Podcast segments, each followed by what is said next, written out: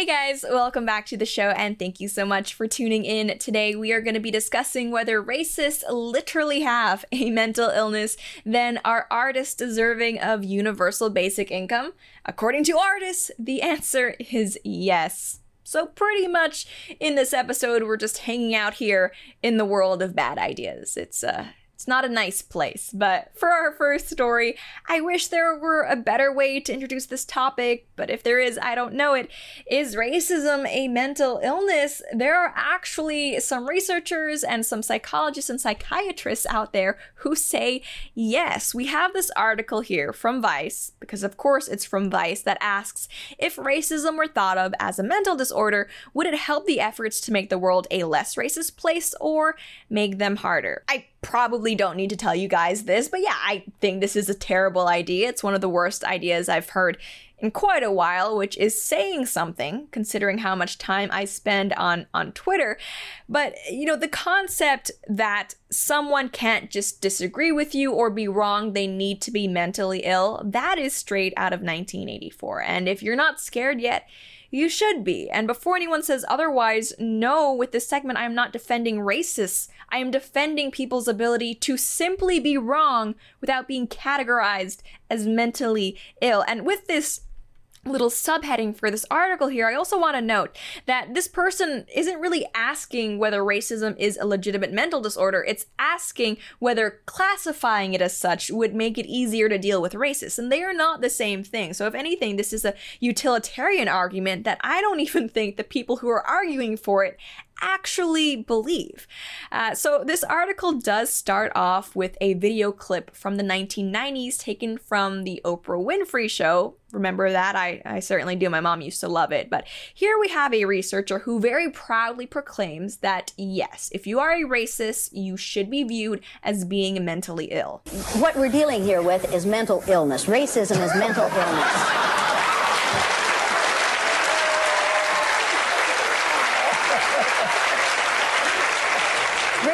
Racism was defined by the Joint Council on Mental, President's Joint Council on Mental Health in Children in 1959 as being the number one mental health problem among children in the United States. And they didn't say among black children, they said among children. I agree. If you judge other people by the color of their skin, by the amount of a chemical in their skin, you have a mental problem. You are not dealing well with reality. So, obviously, people in that clip had a bit of a laugh when the idea of racism being a mental illness was mentioned, but if we actually think about it, it's not funny. It's just terrifying, right? I think the reason why this concept has even been introduced isn't because these people genuinely think that racists have something wrong with their brains or anything like that. It's being done to delegitimize as much as they can a racist position, right? This person says, if you believe X, there's you have a mental problem you're not accurately seeing reality right? That's not even that's not trying to deconstruct why racists are wrong. That's just saying you are so completely totally wrong. You are clearly delusional. I think this is actually part of the trend we see all the time of not wanting to have legitimate arguments with the people you disagree with. It's easier to just dismiss them. This is the ultimate dismissal of racists right? You don't even need to debate crazy people because why would you?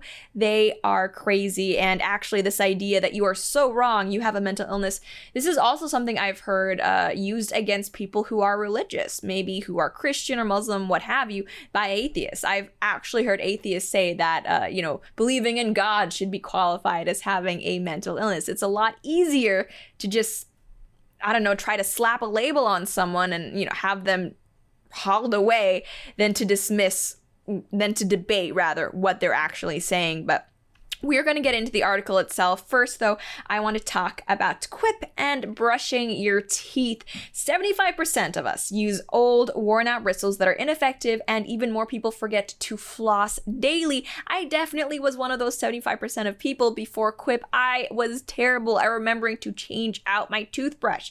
Good health starts with good habits, though, and Quip makes it easy by delivering all the oral care essentials you need to brush and floss better. The Quip electric toothbrush has timed sonic vibrations with 30 second pulses to guide a dentist recommended two minute routine. I am not the best at knowing when to stop brushing. I'm worried that I'm brushing not long enough, too long, which is also bad for your gums. It stresses me out, but with the Quip toothbrush, the electric toothbrush actually stops after those two minutes. So you know, hey, I'm good. And those 30 second pulses throughout, they help me, they help let me know when I can move on to different parts of my mouth. It just really guides brushing your teeth. So join over 3 million happy customers and practice good oral care easily and affordably with Quip starting at just $25. So go to getquip.com slash Chen right now and you will get your first refill completely free. That's your first refill free at getquip.com slash Chen, spelled getquip.com slash Chen so they know our show sent you. It's a great way to get toothbrushes, which you already need, and support the show at the same time. Quip the Good Habits Company. So this article says Google searches for racism is a mental illness have spiked to a level unseen over the last 10 years, and on Twitter, many have declaratively shared the sentiment. The belief that someone isn't your equal because of the way they look must mean that person's brain isn't working. These people are saying they are ill. And I, I, like how this article actually does mention that disability and mental health advocates push back strongly against the association, saying that racism is a choice, while mental disorders like depression, anxiety, bipolar disorder, and schizophrenia are not. I don't even know why there's still a debate going on after with that obviously true statement. Uh, racism is an opinion, right? Mental illnesses are not just social or cultural opinions that people have. It would be very easy for me to declare that anyone who believes that Arby's is edible has a mental illness, but that's just not what the term means. And I think these people are so up in their echo chambers and sh- so ideologically sure of themselves, they've forgotten the possibility that maybe people just have different ideas and different opinions which yeah you know racism is is a bad one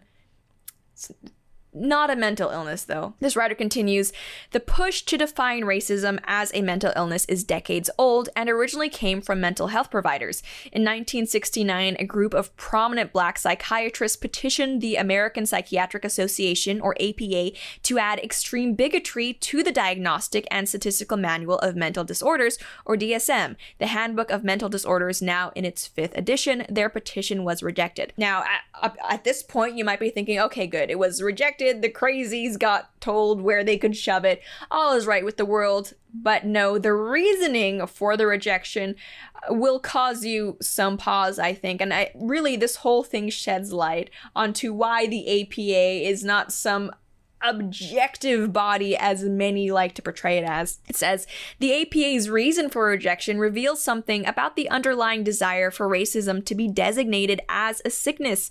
For something to be considered a mental illness, it must deviate from typical thinking or behavior and cause disruption and distress to a person's life.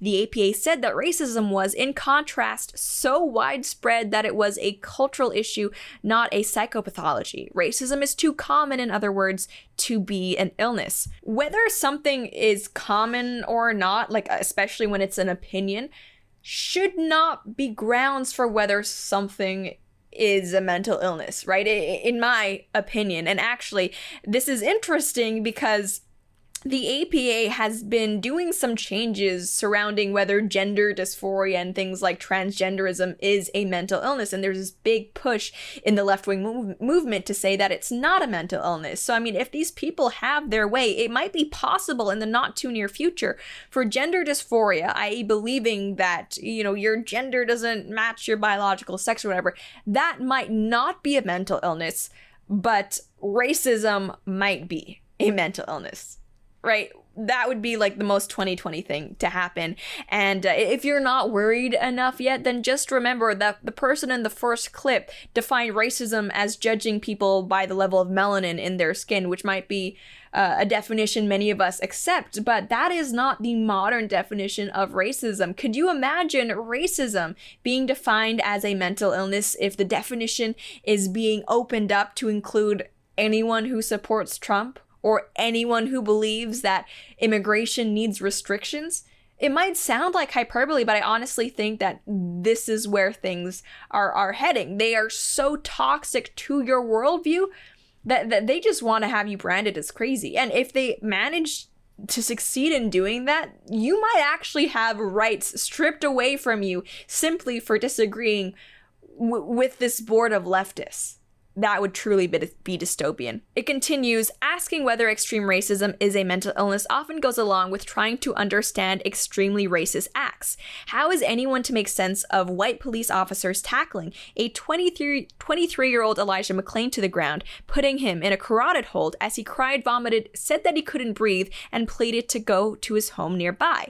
By not calling racism a mental illness, does that mean we accept these acts of racism as normal human behavior? If racism is not a sickness, why is it so hard to get extremely racist people to change their minds? Doesn't their refusal mean that their beliefs are not opinions, but delusions? Oh my goodness, people are allowed to, they can be wrong. They, they are allowed to have bad opinions without being I don't know, institutionalized. I think this is ultimately also born of just extreme echo chambers. You are so uh, separated from anyone who thinks differently than you, that you've completely lost the ability to empathize with them or understand their way of thinking. And it really is quite quite amazing. And uh, this this finishing line really just gets me. The writer says if racism is a mental illness it pushes the problem onto white people psychiatrist alvin Poussaint says. It acknowledges there's something wrong in the way they're thinking and feeling and relieves black people of the feeling that if they could act differently then white people would stop being racist against them. Okay so now not only are we arguing that racism is a mental illness but also that clearly only white people are capable of racism. Like I told you that that would be the this new woke definition of racism would be the one they try to use, right? Racism isn't just having prejudiced beliefs about skin color, it's something that white people do to black people. Uh, this is not science. This is not psychology, psyche, psychiatric work. Uh, this is just pure ideological rhetoric and the fact that there are even people who claim to be uh, you know psychiatrists doctors whatever who are spouting this should concern people and i just wanted to finish off this segment by saying lest you think that this means uh, the left wing side of the political discourse is being more anti-racist and taking a stronger stand against racism I, I want to instead turn you to White Fragility by Robin DiAngelo, the book that everyone has been talking about lately. I have not subjected myself to reading it. Uh, other people have. I don't think I need to inflict that upon myself. But if you are interested in hearing a review about it, learning more about it, I recommend you check out Dr. Karlyn Borisenko's analysis and review of it. She's actually a channel that, in general, I've been enjoying so much. She's a very educated, very smart woman, uh, really her takes have been a breath of fresh air for me. But I want to read you some of of the excerpts that uh, Dr. Borisenko shared from this book to just really illustrate how warped these people's method of thinking is. Um, because you know it might sound great, like you hate racists so much you want to classify it as a mental illness, but at the same time, we have people who claim to be part of this same movement saying the most racist things ever. And I don't know how they reconcile these two positions. I think it goes to show that this is really just an I mean, it's an ideology that's full of holes that will ultimately eat itself, that is not consistent, and that is toxic in every imaginable way. So, Robin DiAngelo in this book writes Consider a conversation I had with a white friend. She was telling me about a white couple she knew who had just moved to New Orleans and bought a house for a mere $25,000. Of course, she immediately added they also had to buy a gun, and Joan is afraid to leave the house. I immediately knew they had bought a home in a black neighborhood. So, this is uh, all of these are excerpts that Dr. Borisenko uh, has highlighted in one of her videos. Check it out if you're not subscribed yet. But in this situation, you know, for example, who's mentally ill here? Is it the friends for talking about maybe having a bad neighborhood? Is it Robin DiAngelo for automatically assuming that bad neighborhood means black people? Is it both of them? And who decides? Like, these are questions I never thought I would have to ask, but apparently in 2020 I do. Not good stuff, guys. Not good. Then here's a humdinger. She writes, For example, I was invited to the retirement party of a white friend. The party was a potluck picnic held in a public park. As I walked down the slope toward the picnic shelters, I noticed two parties going on side by side. One gathering was primarily composed of white people, and the other appeared to be all black people. I experienced a sense of disequilibrium as I approached and had to choose which party was my friend's. I felt a mild sense of anxiety as I considered that I might have to enter the all black group, then mild relief as I realized that my friend was in the other group. Okay, if anything is racist, and if any racism is a mental illness, it is this type where you're actually causing yourself anxiety over which picnic group because you don't want to hang out with black people. Um, but in Robin DiAngelo's mind, what makes this all scarier is that she thinks this is how all white people behave, right? This book, from what I understand, is a serious case of projection. So, does that mean we are all mentally ill as white people? I don't know. This is just such a disappointing turn in really a conversation I thought couldn't get any any worse, but here here we go.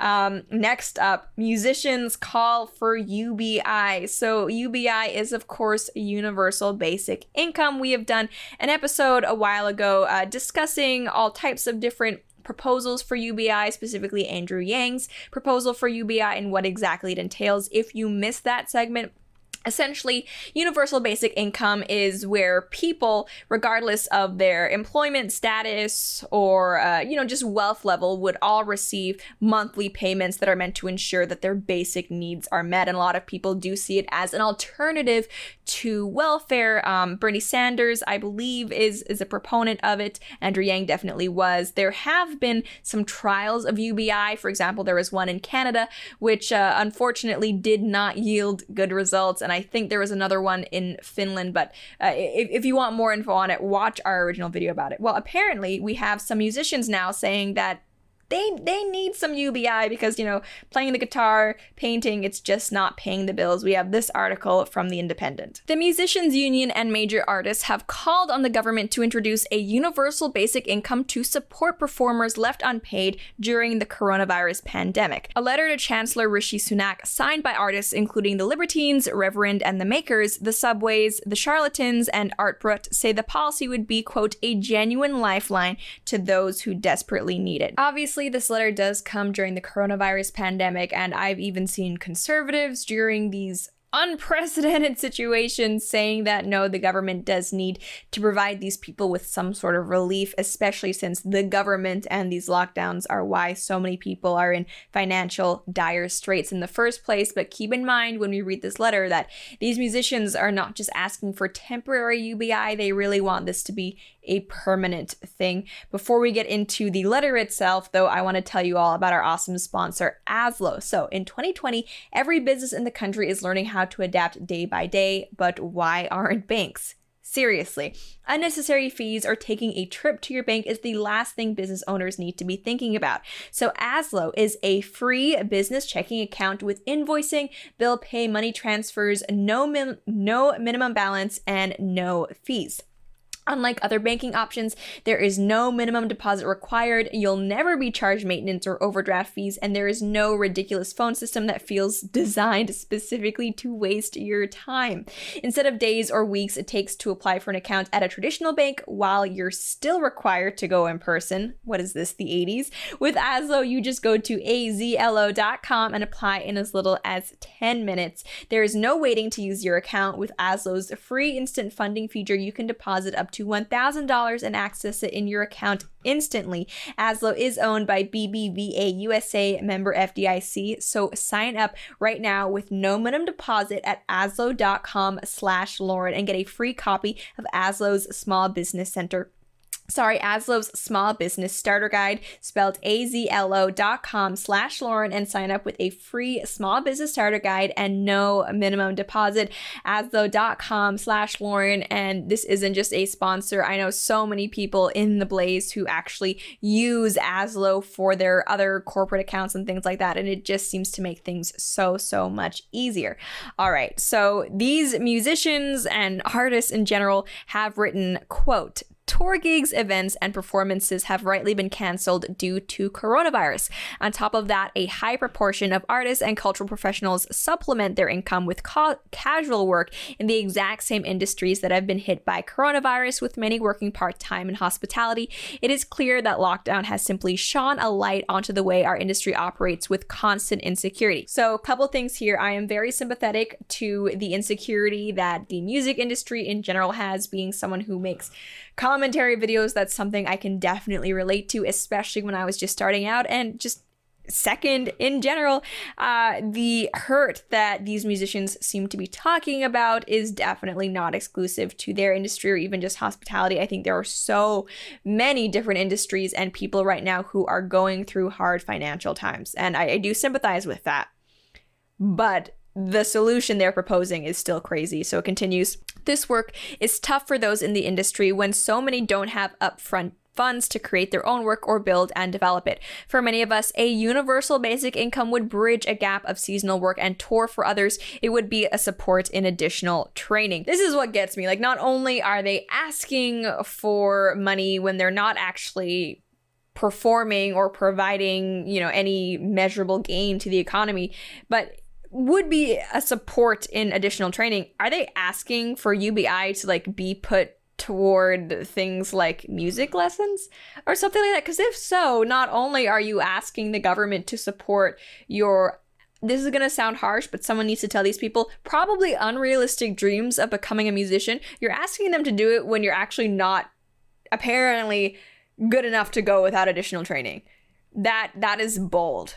That is bold. Also says working in culture has for too long been an option open only to people from more privileged backgrounds who have family support to pursue their dreams. If the UK is serious about being a fair and open society, then expressing this through access to the arts and the sharing of the resultant output is a powerful way of demonstrating that commitment. And this is where we really go to see that they aren't just proposing this for the pandemic era, they want this to be a long term thing because they believe that because being a musician or an artist probably isn't going to pay the bills.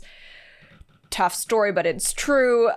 Sometimes the only people who end up going into it are those who are otherwise already financially stable, which is like turning music into a class thing. Here's the thing having equal opportunity access to pursue a career as a musician is not a human right it's just it's just not that is not i believe something that society should be measuring equality based off of. And uh, you know ubi is such a roundabout way to get to that even if that were the case. I think if anything has done more to make the music industry more equitable it would be things like social media and the internet where you don't need just a big studio to recognize you. You can gain an organic following and communicate directly with your audience uh, I sympathize with artists. I really do. And I'm not someone who like one of those conservatives who says art and culture is stupid. No, no. I'm a huge fan and consumer of things like music and film. I love it. But at the same time,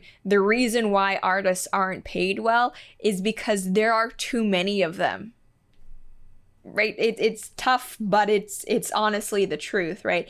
Um, if if an artist were providing something that no one else could provide and that people actually wanted they would be paid. And that's why there are some artists who are successful out there. When we look at people like i mean off the top of my head Adele or even you know smaller time artists it is because there's a demand for that. But the sad fact of the matter is that there are a lot of musicians artists writers out there who simply whose work simply is not good enough to merit people paying for it right why should everyday taxpayers or even blue collar workers have to subsidize the dreams and the work of people who aren't that good, right? And I, I don't mean to sound all gatekeepery, but like, yeah, when it comes to who gets money, I do think there needs to be some kind of gatekeeping, i.e., the consumer to say, I'm gonna give you money and I'm not going to give you money because you're just not that good. The letter finishes off to build back better than before. We must ensure that everyone has the financial security that a UBI can provide and help ensure that we are supporting the creativity of diverse communities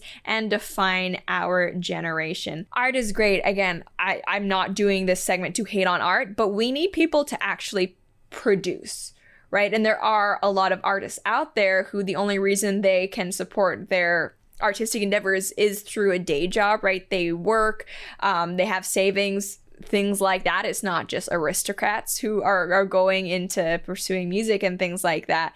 But if there were to be UBI, right, and people were able to do things like pursue a, a career as a lead guitarist with no financial consequences, too many people would pursue a career as the lead guitarist, right? Remember in high school when everybody wanted to be, I, I don't know, you know, like Billie Joe Armstrong from Green Day or things like that. The reason why a lot of us grew out of that isn't because we decided, you know what, it wouldn't be cool to be a rock star, to be Billie Joe Armstrong. It's because the financial consequences of that were too real for us. If there were UBI, there would be way too many people dropping out of the economy to pursue uh, maybe things that they enjoy, but things that just don't contribute to the economy. And that is bad news bears for everybody. And they've done studies on UBI. UBI does not encourage people to get back to work. And don't get me wrong, the people on UBI tend to love it, but at least the uh, the example in Canada, and I went into this in the other video. People did things like spent more time with their children and things like that, which is amazing. But again, like if we're talking about productivity, UBI just ain't it. And actually, we shouldn't be surprised that it's not just, what is this, British musicians that are looking into UBI in Canada. Here we have writers, actors, and artists, just performers in general, call for national basic income. I don't mean to be disrespectful to people in the arts, but I also really want to advise against taking economic or policy advice from people in the arts right especially apparently those who are maybe not even that that successful in the arts um as always, I would love to hear what you all think about this. Do you support UBI? Why or why not? And uh, if, if you do support UBI, how would you feel knowing that your job as a, let's say, plumber, garbage man, whatever it might be, something you may not necessarily enjoy, how would you feel knowing that your taxes would be expected to subsidize the lifestyle of someone who is pursuing a, a, dream that some might call frivolous? And, you know, if that is the case, what would stop you then from also deciding, like, hey, you know what? I'm going to quit my job, stop actually contributing to the economy, and I don't know, paint butterflies, right? And again, not I don't mean to diminish the work of artists, but some artists like they yeah, there are just too many of them. That's it for now though. Thank you guys so much for tuning in and I'll see you next time.